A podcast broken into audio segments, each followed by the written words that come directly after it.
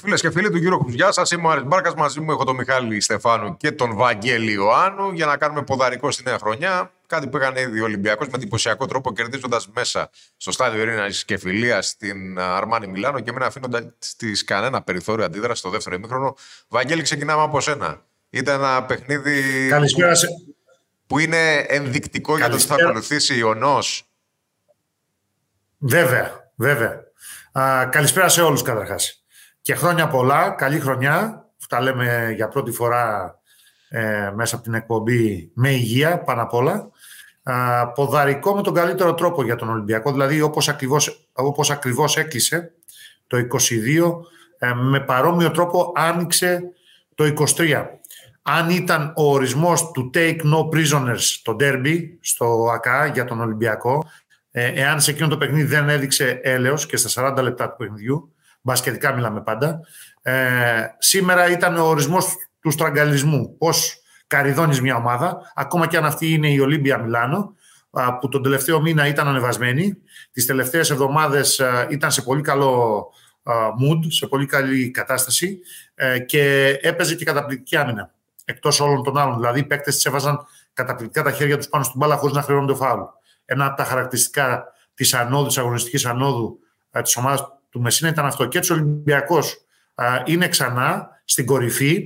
Βεβαίως ισοβαθμούν και άλλες ομάδες. Θα τελειώσει σε λίγο και το παιχνίδι ε, και τυπικά θα τελειώσει, γιατί ουσιαστικά έχει τελειώσει το παιχνίδι της Ρεάλ με τη Μακάμπη. Οπότε θα έχουμε πενταπλή ισοβαθμία στην κορυφή. Να πάρουμε λοιπόν τα πράγματα με τη σειρά, γιατί στην πρώτη οκτάδα πρέπει να ρίχνουμε περισσότερο ε, έμφαση και βασικά στην πρώτη τετράδα. Ο Ολυμπιακός με το 11-6 είναι μαζί με την Πασκόνια 11-6, με την Μπαρσελώνα 11-6, με τη Μονακό 11-6 και σε λίγο θα είναι και με τη Ρεάλ 11-6. Ε, Βεβαίως στις ισοβαθμίες είναι παραπάνω γιατί έχει χάσει σε αυτή την πενταπλή μόνο από τη Μονακό. Και μάλιστα στο γήπεδο του. Έχει νικήσει εκτός και τις τρεις Ισπανικές. Και Μπασκόνια και Μπαρσελώνα και Ρεάλ. Αυτά ε, για τους αριθμούς. Όχι πως έχει μεγάλη σημασία να μένουμε στην πρώτη ή στη δεύτερη θέση, γιατί η πρώτη από την έκτη ή την έβδομη θέση αυτή τη στιγμή ε, έχει απόσταση ε, με την ε, έκτη θέση για παράδειγμα έχει απόσταση μιας νίκης έτσι και με την έβδομη απόσταση δύο νικών γιατί παίρνω ως δεδομένο ότι η Real θα νικήσει τη Μακάμπη. Με το ζόρι μπόρεσε να κερδίσει, το βλέπα όλο το μάτς η ΕΦΕΣ σήμερα, τη Βιλερμπάν και το λέω αυτό συγκριτικά με την απόδοση και άλλων ομάδων ανταγωνιστικών και άλλων ομάδων κορυφής και άλλων ομάδων με πολύ μεγαλύτερους προπολογισμού από τον Ολυμπιακό, για να καταδείξω αυτό που συζητάμε από την αρχή της σεζόν και ειδικά από τη μέρα που προέκυψε ε, επί της ουσίας, εν της πράγμαση, θέμα Ντόρση, δηλαδή από τη μέρα που αποδεσμεύτηκε από τον Τάλλας, ότι ο Ολυμπιακός δεν είναι απλά μια ομάδα οκτάδας. Δεν είναι απλά μια ομάδα τετράδας. Είναι μια ομάδα που πάει να το πάρει φέτος. Αυτό είναι. Είναι μια ομάδα που πάει να το πάρει. Και το στυλ παιχνιδιού του είναι τέτοιο, το στυλ παιχνιδιού του είναι τέτοιο που δικαιολογεί αυτή την αισιοδοξία. Πέρυσι έφτασε συμφωνούμε, αλλά υπάρχουν ξαφνικά πολλές ομάδες που πάνε να το πάρουν. Δηλαδή, βλέπουμε μια τρομερά ισορροπημένη Ευρωλίγκα. Ναι, αλλά καμία, καμία με εξαίρεση την Πασκόνια. Θυμόσαστε ότι αρχίσαμε να συζητάμε για την Πασκόνια από τα, από τα μέσα προς τα τέλη Νοεμβρίου και μετά ότι είναι μια ομάδα που ανεβαίνει συνεχώς και που παίζει παρόμοιο μπάσκετ με τον Ολυμπιακό, όχι ίδιο μπάσκετ, παρόμοιο μπάσκετ. Είναι μια ομάδα δηλαδή που όπως και τον Ολυμπιακό, ακόμα και στις βραδιές που χάνει τα μάτς, γιατί ξεμένει απολύσει δεν έχει μια-δυο λύσεις ακόμα, ένα-δυο κολμιά ακόμα στην τέταρτη περίοδο σε κάποια παιχνίδια, χαίρεσαι να τη βλέπεις. Είναι μια τέτοια ομάδα η Μπασκόνια. Δεν έχει σημασία που έχασε την Άλμπα. Καμία σημασία. Το είδα και αυτό το μάτς. Ε, ο Ολυμπιακός και η Μπασκόνια για μένα παίζουν αυτή τη στιγμή το καλύτερο μπάσκετ και το παίζουν σταθερά το καλύτερο μπάσκετ. Δηλαδή σε διάρκεια αγώνων. Όχι μια εβδομάδα πάνω ε, στο, στο Zenith και μια άλλη εβδομάδα στο Ναδύρ. Όχι από τα, από τα ουράνια, από τα σύννεφα στα τάρταρα. Παίζουν πολύ ωραίο μπάσκετ. Οι άλλες ομάδες βεβαίως και είναι βασικές ανταγωνιστρίε. Βεβαίως και κάποιοι μπορούν να πούν ότι είναι μεγαλύτερο φαβορή η Μονακό, ακόμα και τον Ολυμπιακό, ή η Εφέσο θα βρει κάποια στιγμή τον εαυτό της, όπως έκανε και πέρυσι, και θα το διεκδικήσει. Αλλά δεν παίζουν σταθερά το καλό μπάσκετ που παίζει ο Ολυμπιακός. Και η Ολύμπια έπαιξε για δύο-τρεις εβδομάδες. Καλό μπάσκετ. Δεν παίζει όμως το μπάσκετ που παίζει ο Ολυμπιακός. Και και στις δυο πλευρές του γηπέδου. Σήμερα, με βάση τους αριθμούς, όλοι θα πούν ότι ο Πίτερς, για παράδειγμα, που έκανε και φοβερό πρώτο δεκάλεπτο, είναι ο καλύτερος παίκτης του Ολυμπιακού. Ή ενδεχομένως και ο πολυτιμότερος. Ε, δεν είναι ο πολυτιμότερος στην πραγματικότητα. Αυτά που κάνει ο Γουόκαπ δεν, έχουν, δεν τα έχουν ξαναδεί στον Ολυμπιακό. Δεν τα έχει ξαναδεί ο κόσμος του Ολυμπιακού. Θα έλεγα ότι δεν τα έχουν ξαναδεί όσοι παρακολουθούν Ευρωλίγκα τα τελευταία πολλά χρόνια. Αδιανόητα πράγματα. Είναι ένα, ένας παρανοϊκός playmaker. Δηλαδή, ε, playmaker παρανοϊκός και με τη συμπεριφορά του στην άμυνα και με αυτά που κάνει στην επίθεση. Γιατί πλέον ε, είναι απόλυτα δημιουργικός και μερικές φορές και καλός εκτελεστής και στην επίθεση. Αλλά εκεί που, το, που, το, ε, που, πια, που πιάνει το ταβάνι του, εκεί που το τερματίζει, είναι στην άμυνα.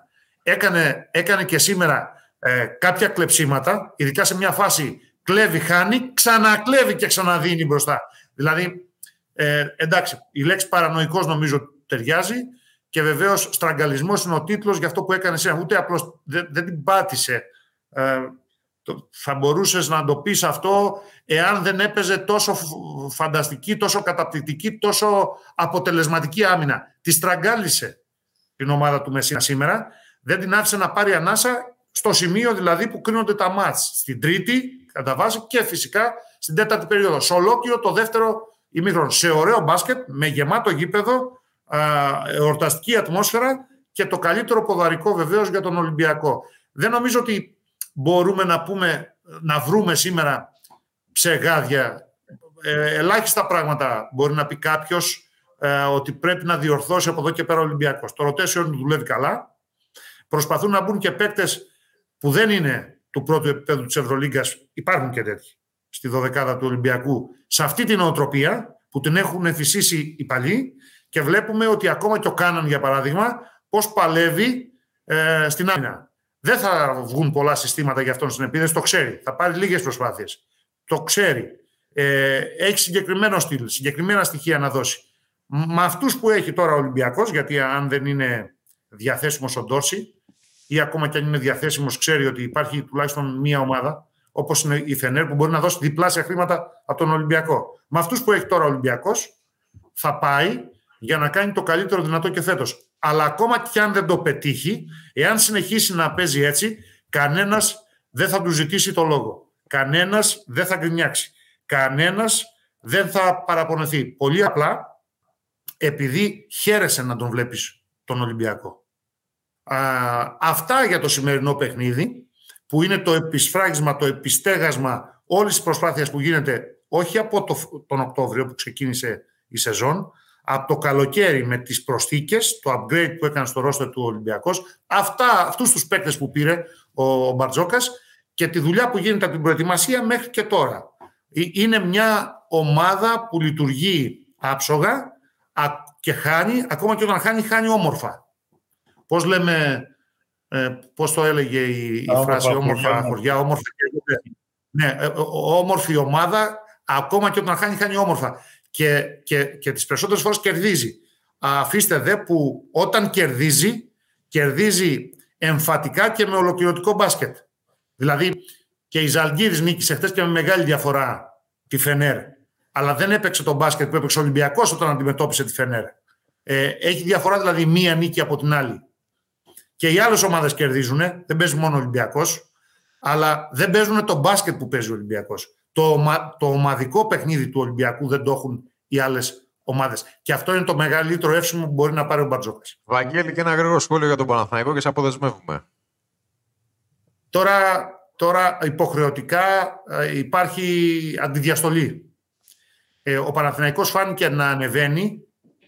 Ε, δεν είμαστε παντογνώστες. Δεν το παίζουμε έξυπνοι, ούτε μιλάμε εκ του ασφαλούς. Το λέγαμε όταν έλειπε. Ο Παναθηναϊκός φάνηκε να ανεβάζει την απόδοσή του και να προσπαθεί να βρει χημεία, ταυτότητα και ομαδικότητα και στις δυο πλευρές του παρκέ, δεν φταίει ο παίκτης, εξηγούμε για να μην παρεξηγούμε. Όταν έλειπε, λόγω του τραυματισμού στη μέση, ο Γκριγκόνης. Εκεί υπήρξε, δημιουργήθηκε μια αποσυμφόρηση στο 2-3-4, βρήκαν ρόλους οι περισσότεροι παίκτες, βρήκαν ρόλους, υποστήριξαν το παιχνίδι του Williams πότε, κυρίως όμως του, του Bacon τις περισσότερες φορές, πήρε και τις νίκες, φάνηκε να ανεβαίνει. Μόλις γύρισε και ο Γκριγκόνης και ε, μόλις δεν ήρθαν ένα-δυο αποτελέσματα ε, στον Παναθηναϊκό, τα πράγματα ε, άρχισαν και πάλι να πηγαίνουν προς την αντίθετη κατεύθυνση, να, να εξελίσσονται άσχημα. Με αποτέλεσμα να γίνουν οι αλλαγές που ξέρουμε και ενδεχομένως οι επόμενες που το ρεπορτάζ λέει ότι θα, θα έρθουν. Ε, τι θέλω να πω; Ο Παναθηναϊκός δεν βρήκε ποτέ μια σταθερότητα στην απόδοσή του, γιατί δεν απέκτησε και ποτέ πραγματικά μια ταυτότητα ως ομάδα φέτος. Ο, ο έχει τη στήριξη της διοίκησης για να επιβάλλει τον κανόνα του, τον νόμο του. Ήρθε ως αμυντικογενής προπονητής. Δεν παίζει άμυνα ο Παναθηναϊκός. Δεν παίζει καθόλου άμυνα ο Παναθηναϊκός. Και δυστυχώς στα τελευταία παιχνίδια για τον Παναθηναϊκό δεν βλέπουμε τίποτα και στην επίθεση. Παρά μόνο ατομικές προσπάθειες. Δηλαδή πολύ παιχνίδι ένας εναντίον ενός. Και αν ήταν μόνο το, το bacon, πάει καλά. Αν ήταν μόνο από το bacon, πάει καλά. Τώρα, τώρα παίζουν έτσι οι περισσότεροι παίκτες του Παναθηναϊκού και ειδικά οι ξένοι. Και αυτό είναι μεγάλο πρόβλημα που πρέπει να λύσει ο προπονητής. Για τον Παναθηναϊκό, λοιπόν, δεν χρειάζεται να, να πούμε πολλούς χαρακτηρισμούς, απογοητευτικός, αποκαρδιωτικός. Η ουσία είναι ότι ο Παναθηναϊκός βρίσκεται πλέον μετά την αποχώρηση, ε, δηλαδή ε, την απόφαση να μην συνεχιστεί το μοντέλο με τεχνικό διευθυντή, την αποχώρηση από την πρώτη ομάδα τόσο του Πεδουλάκη όσο και του Ζαφυρόπουλου, ο Παναθηναϊκός βρίσκεται σε ένα κρίσιμο σταυροδρόμι στην αυγή του 23 ε, και πρέπει να αποφασίσει αν θα κάνει αλλαγές για να διεκδικήσει τους δύο εγχώριους τίτλους, το Final Eight δηλαδή του Φεβρουαρίου, το κύπελο, ε, και το πρωτάθλημα στο τέλος της σεζόν απέναντι στον Ολυμπιακό ή αν θα κάνει κινήσεις που θα χρειαστούν υπομονή, κινήσεις με προοπτική, προκειμένου να χτίσει την ομάδα της επόμενης χρονιάς. Ο Παναθηναϊκός αυτό πρέπει, κατά την άποψή μου έτσι, μπορεί να κάνω και λάθος, α, αυτό πρέπει να αποφασίσει. Αυτό δηλαδή πρέπει ε, να, να συμφωνήσουν η διοίκηση και η τεχνική ηγεσία. Δεν βλέπω πώς μπορεί να διορθωθεί το πράγμα με μια-δυο μεταγραφές. Και άλλωστε για την Ευρωλίγκα, διορθώστε με αν κάνω λάθος, η προθεσμία εκπνέει τη Δευτέρα το βράδυ, σωστά; Για, για παίχτη που έχει να, παίξει ήδη στην Ευρωλίγκα. Μέχρι το Φεβρουάριο ναι. μετά πάμε για παίχτες που δεν έχουν αγωνιστεί στην Ευρωλίγκα. Ναι, για να πάρεις παίχτη απευθείας από το NBA δηλαδή. Ναι. Ή, από, που, από αν είχε ξετιμωρηθεί, για, για την ή αν είχε ξετιμωρηθεί, ας πούμε... Ναι, για την ακρίβεια η τιμωρία του... αν είχε ξε... Ναι, συγγνώμη, για την ακρίβεια η τιμωρία ναι, του Καμπάτσο τελειώνει 28 γιατί 1η Μαρτίου είναι η τελευταία μέρα εγγραφής νέου παίκτη που δεν έχει αγωνιστεί ξανά στην Ευρωλίγκα. Μάλιστα. Να πάρει δηλαδή παίκτη ας πούμε από το NBA ή να πάρει παίκτη από, από το BCL ή να πάρει παίκτη από το Eurocup. Ναι, δύσκολα πράγματα για αυτό το επίπεδο. Ο Παναθηναϊκός άλλωστε έχει να αποφασίσει ε, ποιους παίκτες μπορεί εύκολα, βελούδινα να αποδεσμεύσει. Δηλαδή, ε, κοιμάται για αρκετό καιρό, κάθεται πάνω στο συμβόλαιό του, εντός εισαγωγικών και τα δύο ρήματα, ο Άντριου, Άντριους, έτσι, ένας παίκτης. Μετά πρέπει να αποφασίσει με πόσα διαρροτριαροτεσάρια, τεσάρια λιγότερο, διαρροτριάρια θα πάει. Δηλαδή, δεν μπορούν να μοιράζονται ε, το χρόνο ε, ούτε καν στα πολύ μεγάλα μάτς. Και ο Γκριγκόνης και ο Πονίτικα και ο Μπέικον, να πρέπει να παίξει και ο Ματζούκας κάποια στιγμή και ο Βίλιαμς που πατάει και στο 3 και στο 4. Ε, δύσκολα πράγματα και να πρέπει να παίξουν κάποια στιγμή μαζί και ο Γουόλτερς με το Λί, αλλά τελικά να μην έχει και δημιουργία ο Παναθηναϊκός. Ή να, να είναι βασικός ο Παπαγιάννης, όπως πρέπει να είναι, αλλά σε κάποια σκληρά μάτς, δηλαδή σε, μια, σε κάποια μάτς που χρειάζεται δυνατή άμυνα στα όρια του φάουλ, να μπαίνει ο Γκουντάιτη για να σπρώξει κάποιο ψηλό έξω.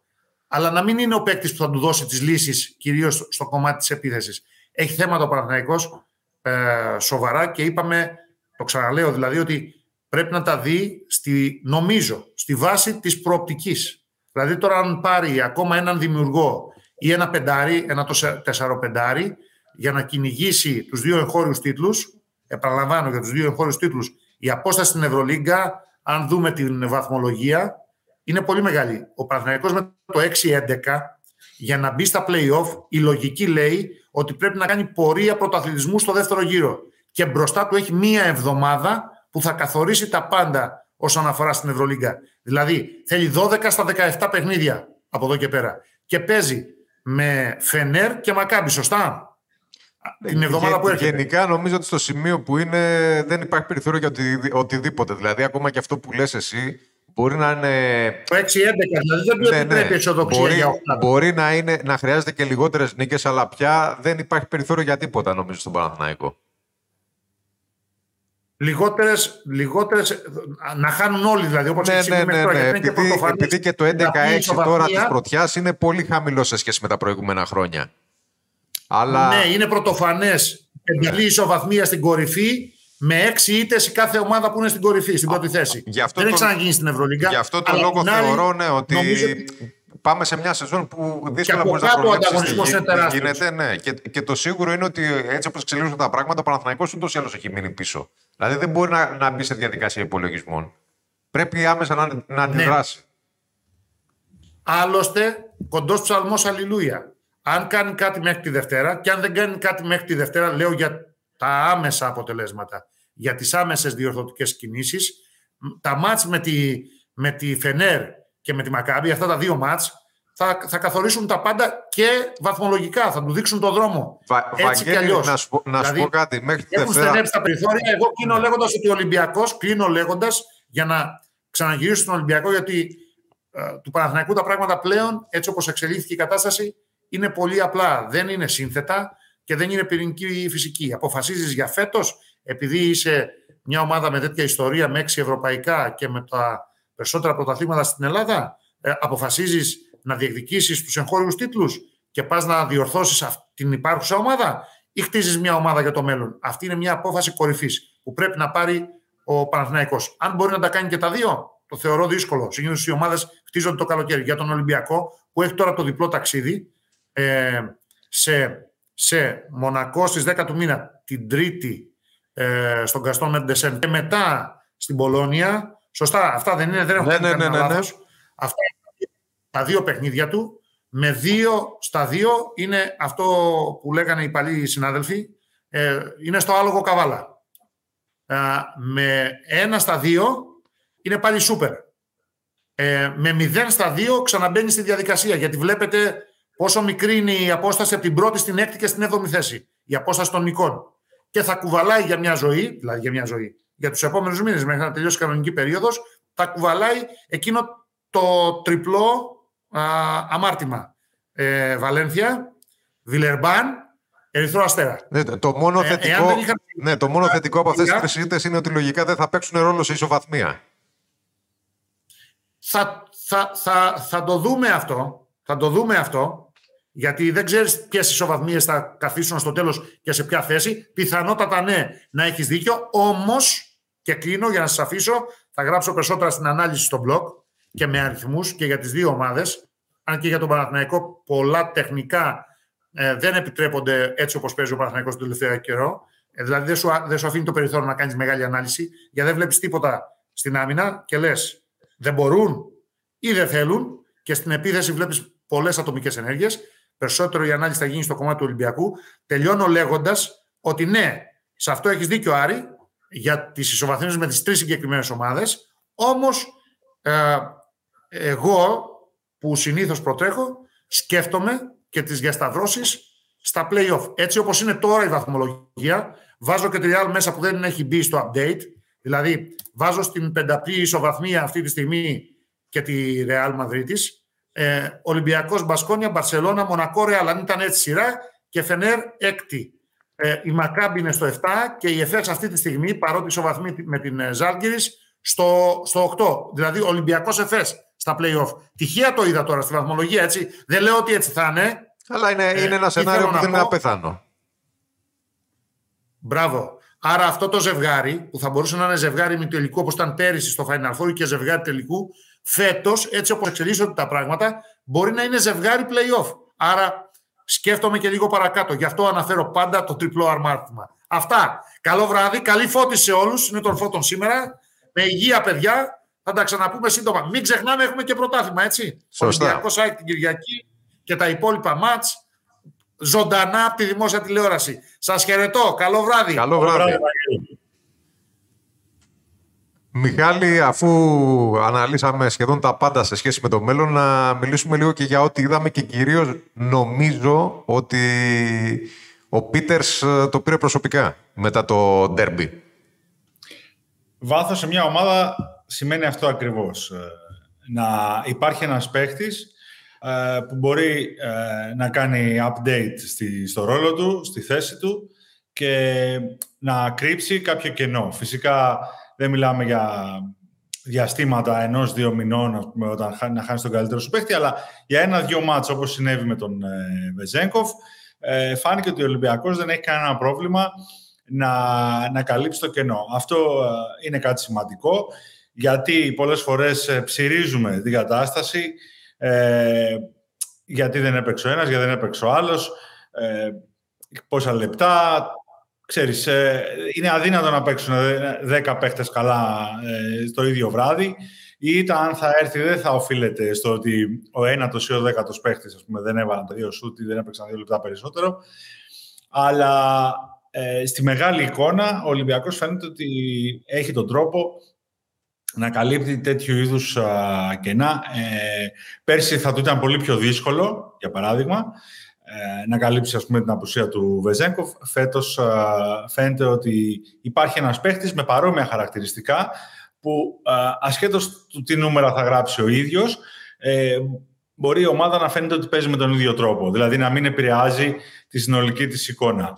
Ο Πίτερς ξεκίνησε όπως ξεκινάει και ο Σάσα, δηλαδή ε, στο πρώτο δεκάλεπτο, ε, κουβάλει στον Ολυμπιακό επιθετικά με περίπου έτσι, ανάλογο παιχνίδι, πήρε τα ελεύθερα σουτ, πήρε επιθετικό rebound, έδωσε έτσι έναν πρώτο ρυθμό.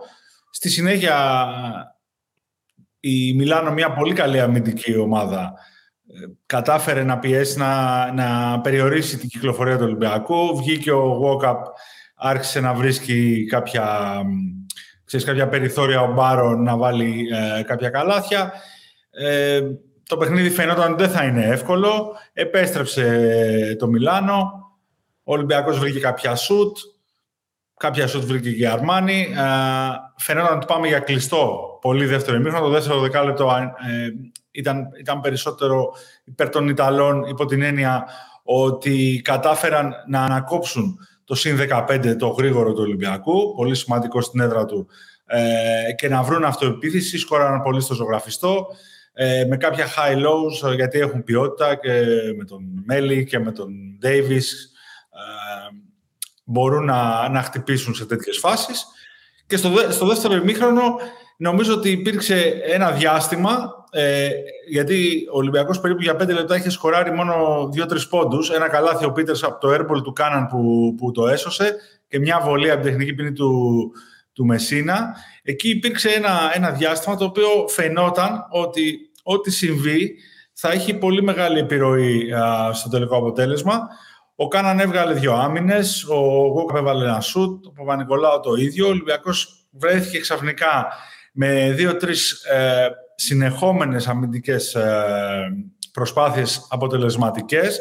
Ε, βρέθηκε στο συν 9 και από εκεί δεν ξανακοίταξε πίσω. Ήταν μεγάλο το συν 9 για την εικόνα που είχε το παιχνίδι. Είχε βγει εντελώς εκτός ρυθμού επιθετικού και για τις δύο ομάδες. Η Αρμάνη μέχρι τα μισά της τέταρτης περίοδου είχε σκοράρει 9 πόντους στο δεύτερο ημίχρονο. Ο Ολυμπιακός δηλαδή ε, κατάφερε να την κλειδώσει πολύ περισσότερο από ό,τι είχε κάνει εκείνη. Ε, της λείπουν οπωσδήποτε επιθετικοί παίχτες όπως ο Σίλτς, όπως ο Πάγκος, όπως ο, ο Ντατόμε. Έτσι, ε, είναι πολύ σημαντικές απουσίες.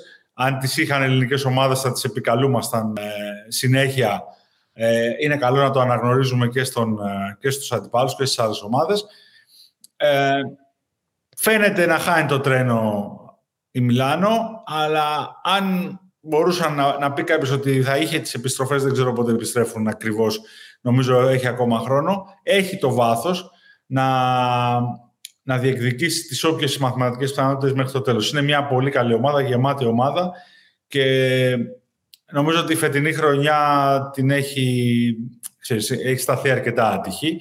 Παρ' όλα αυτά, ε, τα φώτα είναι στον Ολυμπιακό, που αυτή τη στιγμή είναι στην πρώτη θέση, έστω και αν ισοβαθμεί με άλλους πέντε.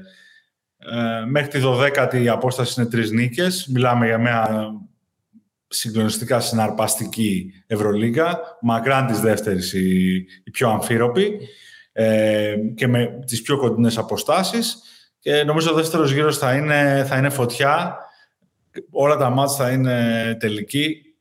Το λέμε από, από την πρώτη αγωνιστική, αλλά πραγματικά τώρα μπαίνουμε σε μια φάση που, ξέρεις, ε, οι ομάδες δεν θα θέλουν να χαρίσουν τίποτα. Ε, νομίζω, Μιχάλη, ότι πρώτη φορά βλέπουμε και την Ευρωλίγκα σε αυτό το σημείο να είναι τόσο κλειστή σε ό,τι αφορά τη βαθμολογία. Δηλαδή, πάντα είχαμε αυτή την εποχή κάποια ομάδα που είχε φτάσει στι 15 νίκες, 14, 16 ακόμα. Τώρα δεν υπάρχει. Είχε ένα πρώτο μπλοκ δύο ομάδων τουλάχιστον που δεν τις, δεν τις έβαζες ε, πια ξέρεις, ούτε καν ε, στη, στην κουβέντα για το πλεονέκτημα. Είχαν, το θεωρούσε σίγουρο ότι θα είναι στην πρώτη τετράδα. Αυτή τη στιγμή ο πρώτος κινδυνεύει μαθηματικά να μείνει και εκτός. Όχι, είναι πολύ εύκολο μαθηματικά ο πρώτος όντως να μείνει εκτός. Ναι, οπότε αυτό είναι κάτι το οποίο... Εντάξει, δεν περίμενα να το δούμε για τον Ολυμπιακό, υπό την έννοια ότι ο Ολυμπιακός έχει δείξει μια απίστευτη σταθερότητα ε, στο, στο υψηλό επίπεδο μπάσκετ. Ε, όπως το είπε εύστοχα και ο Βαγγέλης ο Ιωάννου, ακόμα και όταν τα παιχνίδια που έχασε δεν τα έχασε ως κατώτερος, τα έχασε ουσιαστικά μέσα από τα χέρια του, με εξαίρεση ουσιαστικά την, ε, την, την Μονακό και τον Ερυθρό Αστέρα, που και πάλι είχε το προβάδισμα, αλλά φαίνεται ότι ήταν ένα ισορροπημένο παιχνίδι γενικότερα.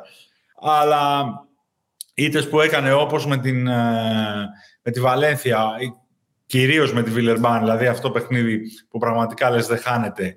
Ακόμα και με τη Μακάμπη, ε, σε ένα σημείο που μπήκε στο τέταρτο δεκάλεπτο με εμφανή υπεροχή, έχασε παιχνίδια τα οποία μπορούσε εύκολα να τα πάρει. Ε, από εκεί και πέρα νομίζω ότι ο Ολυμπιακός ε, αν συνεχίσει να είναι υγιής θα φτάσει με σχετική όχι άνεση αλλά με μια σιγουριά ε, στην, ε, στα play-off και σε καλή θέση. Αυτό που είδαμε πλέον έχουν, είναι ένα πολύ σημαντικό μέρος της σεζόν, δηλαδή έχουμε δει τα μισά παιχνίδια, έχουμε δει όλους να παίζουν με όλους στο μία φορά, οπότε μπορούμε να βγάλουμε και τα συμπεράσματα. Ο Ολυμπιακός δικαίως χαρακτηρίζεται ως η ομάδα που, που παίζει πιο καλά, πιο σταθερά, πιο αποτελεσματικά, που τέλος πάντων τα συνδυάζει ε, όμορφο μπάσκετ και αποτέλεσμα και διάρκεια στο παιχνίδι του. Νομίζω ότι δεν έχει ε, κάποια άλλη ομάδα να επιδείξει κάτι καλύτερο. Από εκεί πέρα τα αποτελέσματα, όπως ξέρουμε όλοι, ε, είναι και θέμα τύχης και θέμα μέρας και θέμα διαχείρισης ενός πενταλέπτου. Οπότε να κρατάμε μικρό καλάθι για όλους και βεβαίως να, να ζήσουμε το δεύτερο γύρο έτσι, με, με αγωνία και με πολύ όρεξη. Λοιπόν, και επειδή μας περιμένει και διπλή αγωνιστική και όντως είναι πολύ κρίσιμο έτσι όπως δείχνει το όριο της Δευτέρας και των εσωτερικών αλλαγών που μπορούν να γίνουν στις ομάδες της Ευρωλίγκας, να πάμε λίγο ανάποδα στα μεταγραφικά. Ε, ναι. ας, μιλώντας για τον Παναθηναϊκό, νομίζω, Μιχάλη, ότι είναι πολύ σημαντικό για τον Παναθηναϊκό το περιθώριο της Δευτέρας, όχι περισσότερο για τους παίχτες που θα αποκτήσει, αλλά για τους παίχτες που μπορεί να παραχωρήσει. Δεν ξέρω αν συμφωνείς αυτό. Συμφωνώ πάρα πολύ. Ε, κοίτα, επειδή άκουσα και το σχόλιο του, του Βαγγέλη, τι είναι πιο σωστό να κάνει ο Παναθηναϊκός. Νομίζω κάθε ομάδα μπάσκετ ε, πρέπει να δει πώς μπορεί να, να έχει το, το καλύτερο σύνολό της, το, το, το, καλύτερο πρόσωπο που μπορεί να δείξει, έτσι, την καλύτερη εκδοχή της.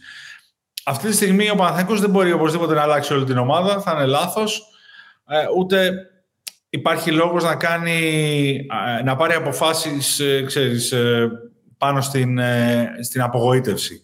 Υπάρχουν προβλήματα δομικά τα οποία τα έχουμε πει και τα έχουμε επισημάνει και φυσικά τα ξέρουν και οι ίδιοι αν τα, αν τα βλέπουμε εμείς και ο υπόλοιπος κόσμος τα βλέπουν και στο Παναθηναϊκό.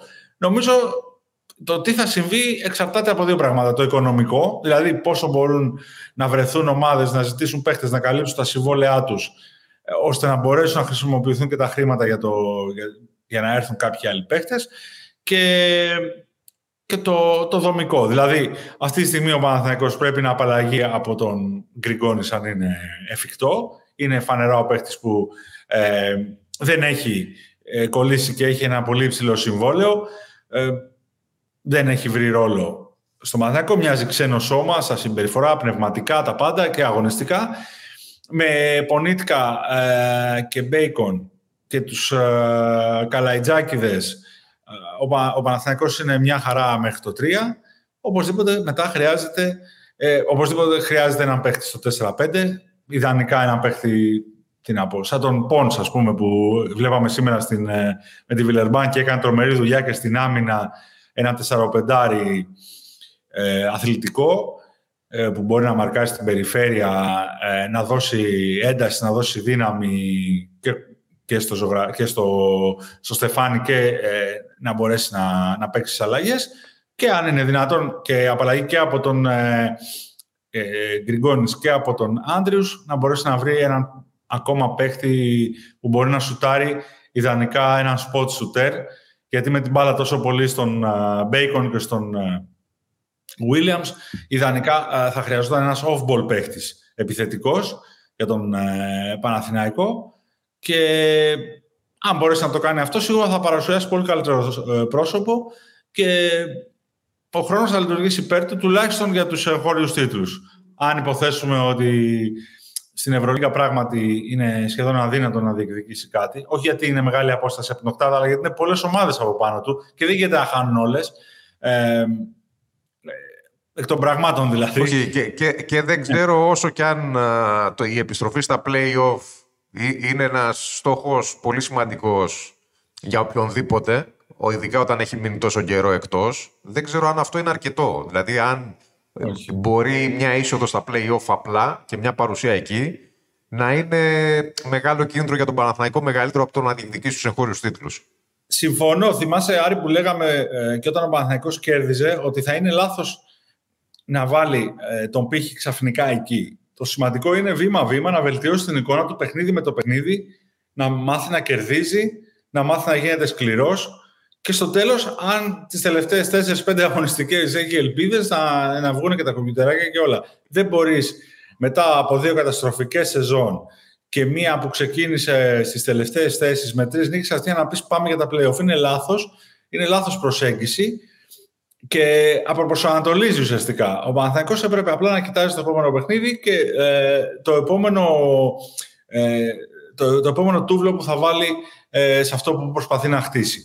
Ε, δεν μπορεί να κοιτάξει κάτι άλλο πιο μακριά, γιατί εκτός του ότι είναι μια ομάδα που δεν έχει ε, πολύ γερά θεμέλια, δεν έχει αρχές στο παιχνίδι της, δεν παίζει με αυτοματισμούς. Είναι μια καινούργια εύπλαστη ομάδα, χρησιμοποιώ συχνά αυτή τη λέξη για το Παναθηναϊκό. Ε, δεν μπορεί ξαφνικά να, να πει ότι εγώ πάω και ανταγωνίζω με ομάδες με σταθερότητα, με συνοχή, με χημία, γιατί η Ευρωλίγκα δεν συγχωρεί πλέον τίποτα. Ούτε καν αυτές τις ομάδες, αν, είναι, αν ολιγορήσουν ε, για ένα ημίχρονο, για ένα δεκάλεπτο. Οπότε... Και για να μην κρυβόμαστε... Ναι, για να λογική, με τον ορθολογισμό, ναι. Για, ε... για, να μην κρυβόμαστε και πίσω από το δάχτυλό μας, επειδή ούτως ή άλλως για προσωπικούς λόγους, όπως ανακοινώθηκε από τον Παναθηναϊκό, έχει ταξιδέψει ο Γκριγκόνη στη Λιθουανία. Ναι. Ε, μέχρι τη Δευτέρα θα ξέρουμε αν η Ζάλγκυρης, η οποία είναι προφανές ότι της έχει ανοίξει η όρεξη λόγω του Final Four, είναι διαθέσιμη να μπει στη διαδικασία. Και, ναι, δέχτηκε και ένα ισχυρό πλήγμα. Νομίζω ότι ήταν η δυσάρεστη είδηση της αγωνιστικής. Ο τραυματισμός του Κίναν Evans. Ένα, Δε, ναι, είναι, ήταν τρομερά, ήταν ναι. τρομερά άτυχος και ο παίχτη τη Ζάλγκη, αλλά νομίζω ότι αυτή η ατυχία κινητοποίησε δυνάμεις που δεν τις είχαμε δει. Ενώ ναι. γύρω από την ομάδα, γιατί ξαφνικά ε, αποκτήθηκε ο Αζάια Τέιλορ. Έγινε ερώτηση για τον Τρέντ Φρεζίερ, ο οποίος δεν είχε buy out και εκεί κόλλησε η όλη συζήτηση. Μπράβο. Από ό,τι φαίνεται, ο Πολωνάρα που χθες συμβιβαζόταν με την ιδέα ότι θα βγάλει τη σεζόν ακόμα και εκτός δεκάδα στην Κωνσταντινούπολη, θα καταλήξει στη Ζάλγκυρης. Ε, δεν ήταν αυτό που έψαχνε η Ζάλγκυρης για να αντικαταστήσει τον Κάβανο. Ήθελε έναν καλύτερο σουτέρ. Και γι' αυτό τον ναι. λόγο είχε ερωτήσει για τον Ντεσόν Τόμας στο Μιλάνο, ο οποίος τελικά μένει στο Μιλάνο, έτσι όπως εξελίσσονται τα πράγματα. Γιατί το Μιλάνο θέλει να έχει το κεφάλι του ήσυχο με τους δύο τραυματισμού. Και αν μη διάλογο ξέρει θα πάρει από τον Ντεσόν Τόμας. Επομένως, αν πραγματικά η Ζαλγκύρης νιώθει ότι έχει ανάγκη για σουτ και μπορεί να της το δώσει ένας Λιθουανός σαν τον Γκριγκόνης, ίσως έχει τη δυνατότητα να κάνει τη, τη δικιά της οικονομική υπέρβαση και να προχωρήσει μια τέτοια κίνηση, η οποία επαναλαμβάνουμε, αν είναι να γίνει, πρέπει να γίνει μέχρι τη Δευτέρα. Μετά δεν υπάρχει περιθώριο. Ο Πολωνάρα νομίζω ταιριάζει πάρα πολύ στο παιχνίδι της Αλκή, γιατί Ε, μπορεί να παίξει χωρίς την μπάλα γιατί μπορεί να σουτάρει, ε, έχει παιχνίδι και κοντά και μακριά. Είναι ένας ε, έτσι ευέλικτος παίχτης. Ε, και δεν κατάφερε να, να βρει θέση στο παιχνίδι της, της ΕΦΕΣ. Όμως η ΕΦΕΣ είναι πολύ διαφορετική από τη Ζαλγκύρης ως, προ, ως προς τον τρόπο που αγωνίζεται. Με τα γκάρτις και τον και βάζω μέσα και τον Κλάιμπερν, δηλαδή την περιφέρειά της να δημιουργεί τα πάντα και, για το, και, και προσωπικές φάσεις και δημιουργία με πολύ pick and roll, με πολύ... είναι ένα παιχνίδι που φαίνεται ότι δεν ε, μπορεί να τον αναδείξει. Από εκεί και πέρα νομίζω ότι είναι ένας παίχτης με ποιότητα και όπου, όπου πάει θα δείξει ένα, ένα άλλο πρόσωπο. Νομίζω είναι ένας, ένας καλός παίχτης. Η Ζαλγκύρης προφανώς, όπως το λες, ε, έχει βλέψεις, έχει ένα κρυφό πόθο. Μιχάλη, να πω την αμαρτία μου, περισσότερο εγώ τον βλέπω να ταιριάζει στον Παναθηναϊκό παρά στη Ζαλγκύρης. Ναι, ε, μπορεί να, μπορεί να ταιριάζει και στον Παναθηναϊκό περισσότερο. Αν και νομίζω, ναι, να μπορείς να δώσεις λύση και στο 5. Νομίζω είναι λίγο και πάλι soft για αυτό που θέλει ο Παναθηναϊκός. Δηλαδή θα προτιμούσα έναν, ε, έναν Αμερικανό παίχτη, αλλά ένα στυλ Boy, να σου πω έτσι. Να, αλλά ναι, ε, τώρα δεν είναι δύσκολο να βρεθούν ε, αυτοί οι παίχτες, αλλά στο Παναθηναϊκό πραγματικά επειδή μπορεί και να πάει να πάρει ένα spot shoot, ακριβώς αυτό που λέγαμε, και να ανοίξουν λίγο και οι χώροι και για τον Bacon και για τον Williams, είναι ένας παίχτης που θεωρητικά θα τέριαζε. Αλλά, εν πάση περιπτώσει, να δούμε τι κινήσεις θα γίνουν. Νο, νομίζω, νομίζω ούτως ή άλλως έτσι όπως εξελίχθηκαν τα πράγματα και με το Ράντονετ πια να είναι το απόλυτο αφεντικό σε όλες τις κινήσεις. Επιμένω ότι το πιο σημαντικό είναι το τι θα γίνει με τον Γκριγκόνης. Δηλαδή, ο Γκριγκόνης ναι. αυτή τη στιγμή, καλός ή κακός έτσι όπως εξελίχθηκαν τα πράγματα με τη φυγή του, μπορεί να είναι αυτός που θα ξεκλειδώσει το τι θα γίνει από εκεί πέρα στο ρόστερ. Γιατί... Θα είναι σημαντικό ο Παναθηναϊκός να μπορέσει να απαλλαγεί από έναν παίχτη ο οποίος παρά την ποιότητά του είχε... Ε, δεν, δεν κατάφερες καμία να Όχι, γίνει κομμάτι. Γιατί με, με, τη λογική του ελληνικού πρωταθλήματος κιόλας δεν νομίζω ότι έχει και νόημα ο Παναθηναϊκός να αρχίσει να συλλέγει ξένους παίχτε και Έλληνες στην αγορά διαθέσιμοι που να μπορούν να κάνουν τη διαφορά. Αυτή τη στιγμή δεν υπάρχουν. Θα μπορούσε ο Παναθηναϊκός να το καλοκαίρι ε, ακούστηκε, ήταν. Εγώ γνωρίζω ότι υπήρχαν επαφές με τον ε, Δημήτρη Αγραβάνη και ο ίδιος είχε προσεγγίσει τον Παναθηναϊκό. Ε, για λόγους που όλοι γνωρίζουμε δεν αποκτήθηκε. Αυτή τη στιγμή θα φαίνεται ένας χρήσιμος παίχτη. Δεν διαφωνούμε. Να, θα μπορούσε να δώσει λύση εκεί ακριβώς στο 4-5. Ένας παίχτη που ξέρει να μάχεται στην άμυνα, στο rebound, ε, με θράσος. Ε, ένας παίχτη ομάδας. Δεν ξέρω αν προκύψει κάτι. Ε, και με... Δεν ξέρω αν υπάρχουν περιθώρια, τι διαθέσει έχει το Περιστέρι. Εντάξει, και ο ίδιος προφανώς ε, έχει βλέψει στην καριέρα του. Είναι ένας παίκτης που έχει ε, έτσι πάντα φιλοδοξίες. Από εκεί και πέρα νομίζω ότι ναι, ο Παναθηναϊκός ε, δεν έχει σημασία η θέση του στην Ευρωλίγα. Πρέπει να κοιτάξει να δει πώς μπορεί να βελτιώσει αυτό που παρουσιάζει. Να είναι πιο ορθολογικός, να φτιάξει ένα ρόστερ το οποίο θα έχει περισσότερα περιθώρια, θα έχει ψηλότερο ταβάνι, θα είναι πιο λειτουργικό και ό,τι βρέξει ας κατεβάσει.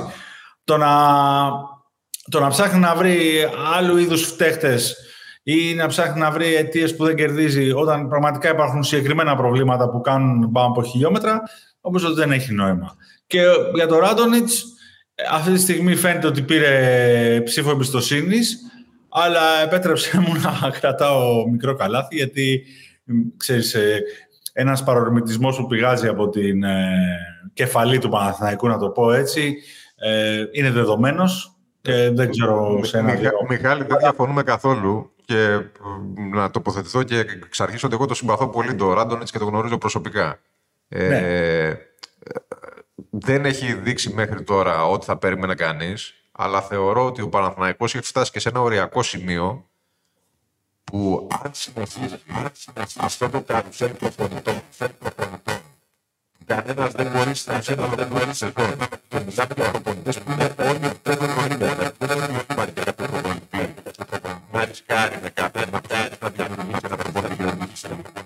Δεν είναι.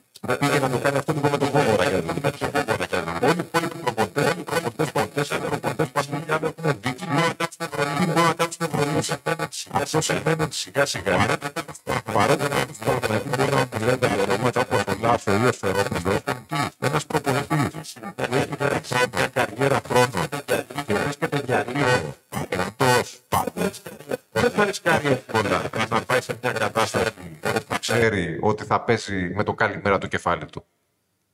Ναι. Έχεις δίκιο δηλαδή, σε αυτό.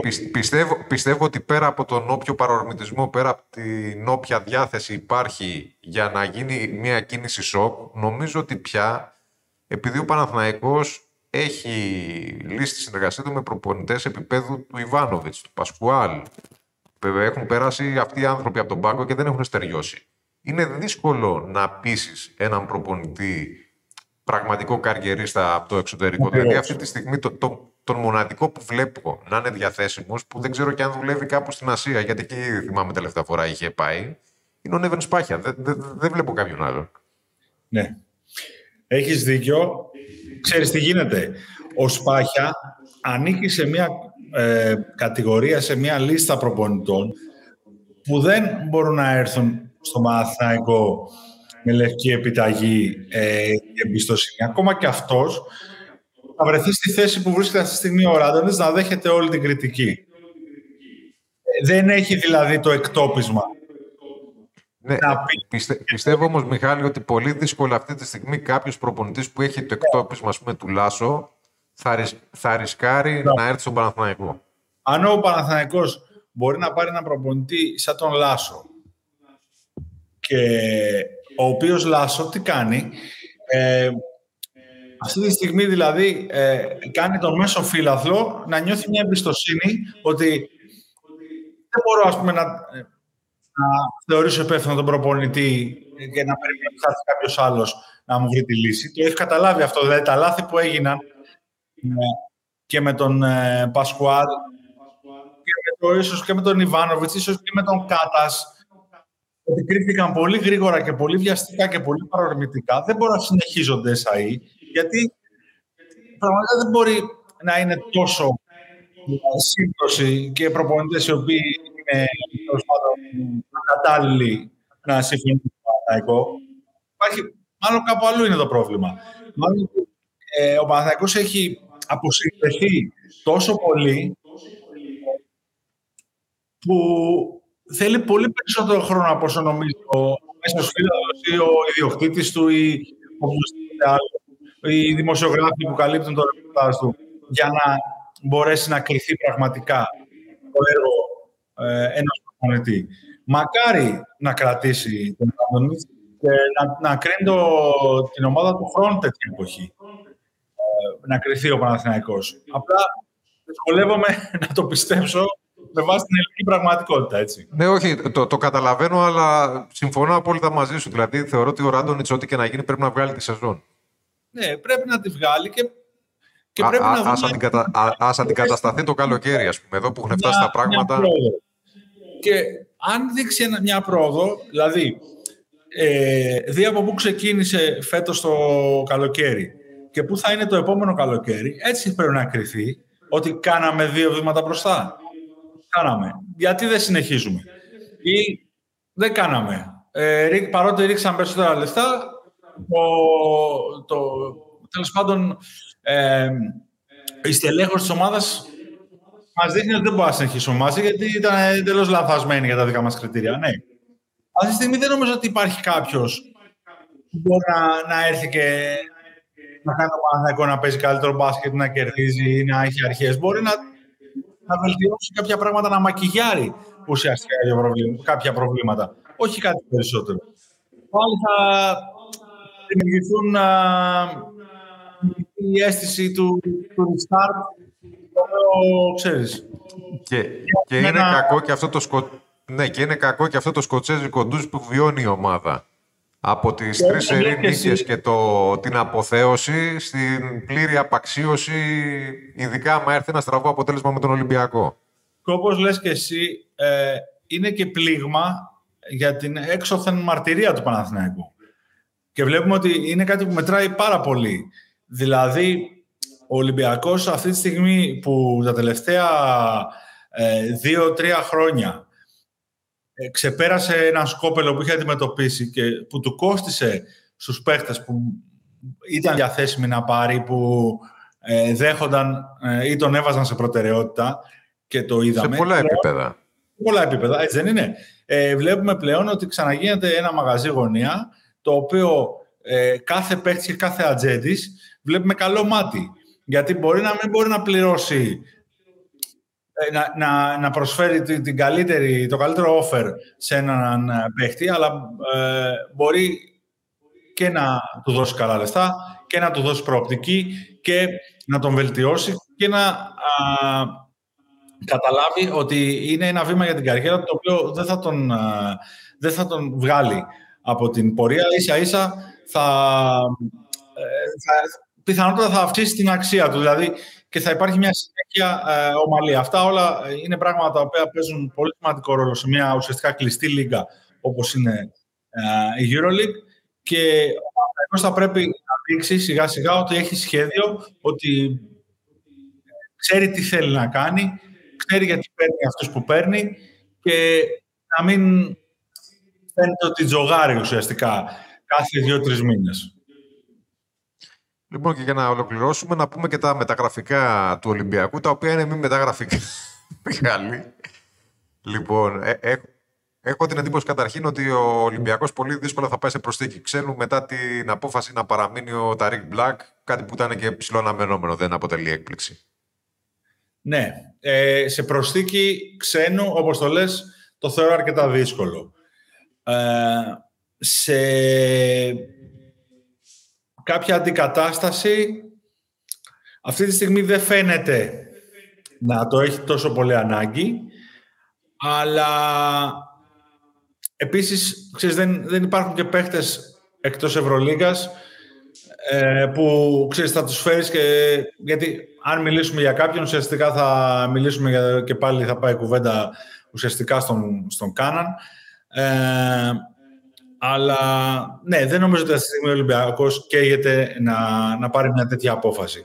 Είναι δεδομένο ότι θα περιμένει τον Τάιλερ, ο οποίος αν έρθει και ειδικά έρθει με τους όρους του Ολυμπιακού, δηλαδή ε, έρθει και με ένα συμβόλαιο που θα τον δεσμεύει και για την επόμενη σεζόν, είναι, είναι μια προσθήκη που δεν μπορεί να τον αφήσει αδιάφορο, που του λύνει τα χέρια, που τον βοηθάει και να ανέβει επίπεδα αγωνιστικά και να χτίσει την ομάδα πολύ πιο εύκολα ε, του χρόνου, ε, λόγω του ελληνικού διαβατηρίου.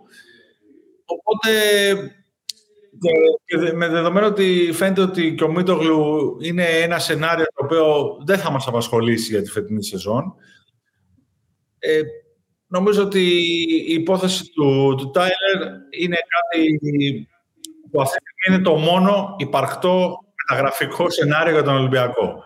Από και πέρα... Συμφωνούμε και δυστυχώς φαίνεται ότι θα, φαίνεται ότι θα γίνει και αυτό σύριαλ. Δηλαδή, το να αλλάξει ο Ολυμπιακός, να φέρει ο Ολυμπιακός έναν Αμερικάνο από την G League ή από την Κίνα ή από το Eurocup για να αντικαταστήσει έναν παίχτη που ναι, μεν, okay, δεν έχει δώσει τον καλύτερο εαυτό του ή τέλος πάντων δεν έχει βρει ε, το ρόλο που ίσως να ήλπιζαν όλοι στο ξεκίνημα, αλλά δεν πάει να είναι ένας παίχτης ε, επίπεδου που ε, ανά πάσα στιγμή μπορεί να, να βοηθήσει, δεν νομίζω ότι συγκεντρώνει πάρα πολλές πιθανότητες. Και με το που βρίσκεται ο Ολυμπιακός αγωνιστικά, γιατί μπορεί εμείς να λέμε ότι ο Κάναν είναι το βασικό διάρρη ή ένας παίκτη που αντικατέστησε τον Ντόρσε και θα έπρεπε να έχει αντίστοιχα νούμερα. Αλλά για τον Γιώργο Μπαρτζόκα, όλοι οι παίκτε είναι ίσοι. Δηλαδή είναι ένας από τους 12 που έχουν φέρει αυτή τη στιγμή τον Ολυμπιακό στην πρώτη θέση με τη λέξη πρώτο γύρο. Οπότε Ξέρεις, αν δεν είναι κάτι πολύ ιδιαίτερο όπως είναι ο, ο Τάιλερ για λόγω του ελληνικού διαβατηρίου, δεν νομίζω ότι ο Ολυμπιακός αυτή τη στιγμή καίγεται να, να κάνει μια, μια αλλαγή, μια απόφαση.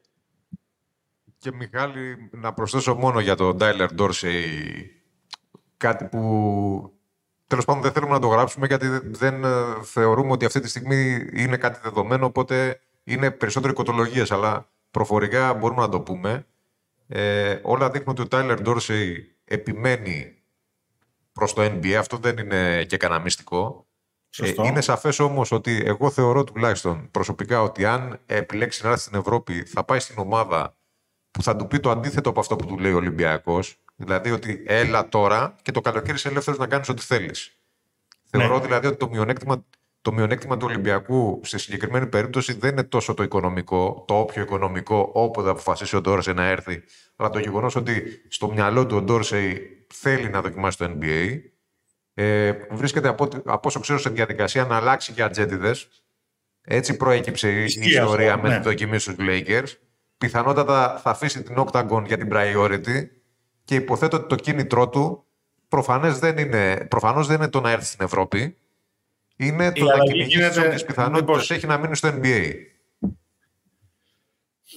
Κοίταξε να δεις, ε, δεν έχουμε κανένα λόγο ή κανένα δικαίωμα να κρίνουμε ε, την ε, επιθυμία και τις Ναι, προτεραιότητες. και, και αναφέρω ότι αυτά είναι λεπτομέρειες που μπορεί, μπορεί προφ- προφορικά να τις αναφέρουμε και να, να, και να καταλήξουν σε μια Ο Ντόρσεϊ, ναι, πραγματική σκέψης, Αλλά αποδεδειγμένα, αυτή τη στιγμή δεν έχουμε, δεν έχουμε κάτι χειροπιαστό να γράψουμε.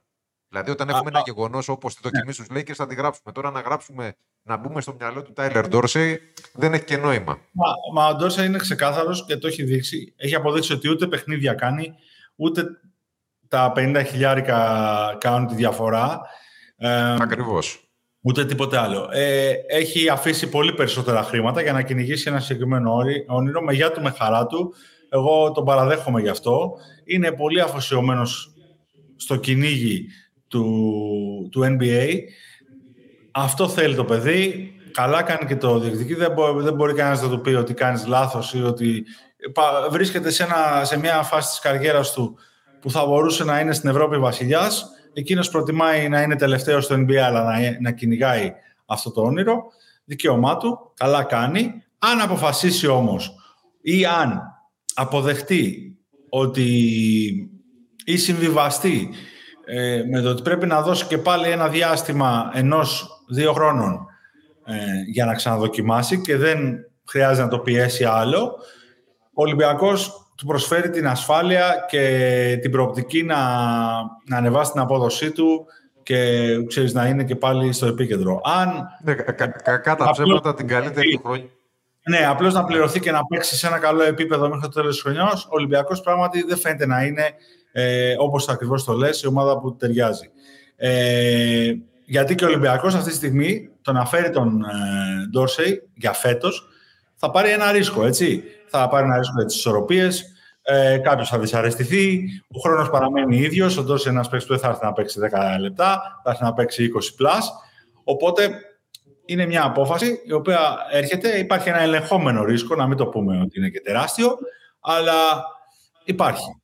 Οπότε ο Ολυμπιακός δεν μπορεί να το πάρει αυτό το ρίσκο μόνο ευκαιριακά, δηλαδή τυχοδιοκτικά για φέτος. Καλά κάνει και εκείνος και θέλει να τον δέσει για περισσότερο χρόνο. Καλά κάνει και ο Ντόρσεϊ και το σκέφτεται όπως το σκέφτεται. Θα δούμε Όχι, τελικά. ε, ε, εμένα, εμένα, Μιχάλη, η τακτική του Ολυμπιακού μου δείχνει ότι καταλαβαίνει ο Ολυμπιακός ότι θα βελτιωθεί με τον Ντόρσεϊ, αλλά δεν θεωρεί ότι θα βελτιωθεί τόσο ώστε αξίζει τον κόπο να τον νοικιάσει εντός εισαγωγικών για έξι Ναι. μήνες για, γιατί ας πούμε δεν είναι ο Ντόρσεϊ αυτός που σίγουρα θα το εξασφαλίσει ας πούμε την Ευρωλίγκα. Ναι. Συμφωνώ σε αυτό. Ε, αντιλαμβάνεται ότι στο, στη ζυγαριά ο Ντόρσεϊ, ο Ντόρσεϊ ε, για ένα συν ένα χρόνο, δηλαδή για τη φετινή συν μία τουλάχιστον σεζόν, είναι κέρδος 100%. Ο Ντόρσεϊ για μόνο φέτος είναι ένα ρίσκο που, ξέρεις, δεν είναι ε, τόσο ξεκάθαρο αν ο Ολυμπιακός ε, αποφασίσει να το πάρει. Τώρα, ε, αν ο Ντόρσεϊ πει ότι εγώ υπογράφω όπου υπογράψω μόνο για φέτος, τι να σου πω, δεν ξέρω. Α, μπορεί και ο Ολυμπιακός να, Δεν- να πει ότι έστω Δεν και... το, ε, δεν, δεν το έχει πει ακόμα, δεν το έχει πει ακόμα, αλλά η αίσθησή μου είναι ότι εν τέλει αυτό θα πει. Ναι. Οπότε θα δούμε ε, και ποιος θα του προσφέρει αυτό το ενδεχόμενο. Νομίζω ότι ναι. Η Φενέρ το έχει κάνει ήδη με τον Αντιτοκούμπο, οπότε δεν το έχει σε τίποτα να το ξανακάνει. Και, και εκεί μιλάμε για διαβατήριο ξένου ούτως ή άλλως, οπότε είναι και άλλα τα δεδομένα. Δεν είναι και λόγο ναι, να τον ε, δεσμεύσει για περισσότερο. Δηλαδή δεν είναι... Έναν, ένα παίκτη θα τον Ντόρσεϊ με, σαν ξένο μπορεί να βρει. Λοιπόν, νομίζω ότι τα αναλύσαμε όλα και σε αγωνιστικό επίπεδο και σε μεταγραφικό και σε επίπεδο φημολογίας. Να δούμε αν την επόμενη εβδομάδα, μετά το τελευταίο μάτς ελληνικής ομάδας στην επόμενη εκπομπή, θα έχουμε και αλλαγές στα ρόστερ ή όχι. Εγώ πιστεύω ότι αν έχουμε αλλαγές, σε πρώτη φάση θα έχουμε αποπομπές, όπως είπα και πριν, από το ρόστερ του Παναθηναϊκού και όχι προσθήκες.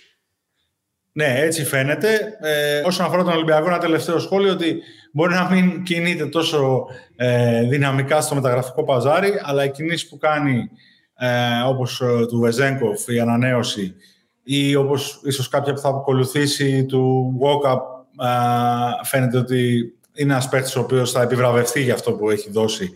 Ε, Νο, και... Νομίζω, νομίζω Μιχάλη, ότι από τότε που Νομίζω ναι. ότι από τότε που αποφάσισε ο Ολυμπιακός να αλλάξει τακτική και να προχωράει σε ανανεώσεις, είναι δεδομένο ότι μετά τον ναι. Φαλ και μετά τον Βεζέγκοφ, είναι δεδομένο νομίζω ότι, ότι ίσως η επόμενη ανακοίνωση αφορά τον Walkup είναι λίγο φαϊνότερο ότι θα επιχειρηθεί μια επέκταση στο ΒΟΚΑ ώστε ε, να μην ανησυχήσει ο Ολυμπιακός το μεθεπόμενο ε, καλοκαίρι. Ε, και νομίζω ότι αυτή η τακτική αρχίζει και του βγαίνει ε, σε καλό. Είναι ένας παίκτης ο οποίος νομίζω ότι εκτός από το αγωνιστικό του πρόσωπο που είναι φανταστικό, ε, δείχνει ότι δένει με τον οργανισμό, με την ιδιοσυγκρασία του κόσμου, είναι πραγματικά σαν να, να παίζει από μικρό παιδί στον Ολυμπιακό. Αυτό ε, έχει εκτιμηθεί θεωρώ και ε, θα μου κάνει τεράστια έκπληξη αν ο Ολυμπιακός ξέρεις, δεν, δεν κάνει κάτι πρόωρο και για τον ε, Τόμας. Ε, οπότε αυτά είναι τα σημαντικά, για, γιατί αυτούς που ξέρουμε ότι παίζουν και παίζουν καλά και έχουν βάλει τον Ολυμπιακό σε σε, σε τρεοχιά υψηλή τον έχουν επαναφέρει σε ψηλές πτήσεις. Το σεφ γεμίζει, ο κόσμος ε, θέλει να, να βλέπει, όλα αυτά μετράνε. Ε, έχει ανέβει επίπεδο Ολυμπιακός τα τελευταία δύο χρόνια. Ε, οι ψηφοφορίες ε, πρόσφατα των GM της Ευρωλίγας το απέδειξαν. Είναι μια ομάδα που όλοι αποδέχονται και σέβονται. Οπότε σε αυτή την κατεύθυνση πρέπει να είναι και οι κινήσεις του. Ε, με γνώμονα τη λογική και όχι ξέρεις, τη βιασύνη ή τα, ξέρεις, το, το πρόσκαιρο. Συμφωνούμε απόλυτα. Λοιπόν, κάπου εδώ εμείς τελειώσαμε. Ραντεβού την επόμενη εβδομάδα. Ευχαριστούμε πάρα πολύ για την παρέα. Τον Άρη Μπάρκα, τον Μιχάλη Στεφάνου και τον Βαγγέλη Ιωάννου, φυσικά που ήταν μαζί μας στο ξεκίνημα της εκπομπής. Καλό σας βράδυ. Καλό βράδυ και καλή χρονιά.